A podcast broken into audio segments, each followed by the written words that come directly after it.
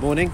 So, put out a post earlier, um, just basically saying what's kind of your biggest struggle, really, and if you have a struggle, just to share it, and I'll see if I've done some training or anything on it before, and I'll send it to you. If not, I'll create it and send it to you for that because I'm creating a load of new uh, videos, coaching, and kind of strategies, if you like, for the ladies on our program at the moment. Hi, Julie.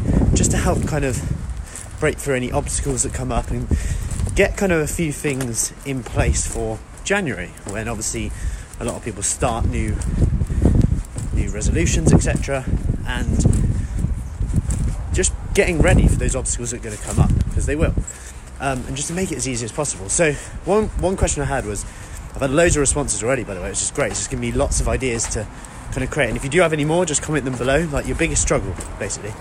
Um, so this one was more about, she said, psychologically it's the struggle. So she knows what to do, she knows that she'll feel better for it. And these are her words I know I will feel better for it, I know what to do. So that's an interesting one, and I think everyone pretty much knows what to do. Everyone knows that they'll feel better for it, most people. But why don't we still do it? And uh, there's a few aspects that, and uh, normally I'd go into you know, you've got got to know why you're doing it. Like, yeah, feeling better is good, but sometimes there's not enough leverage in that. Um, you could say have a goal, something that so that if you don't do it, there's consequences. So, for example, when I did um, a physique show or entered like any competitions or done anything like that, set a goal.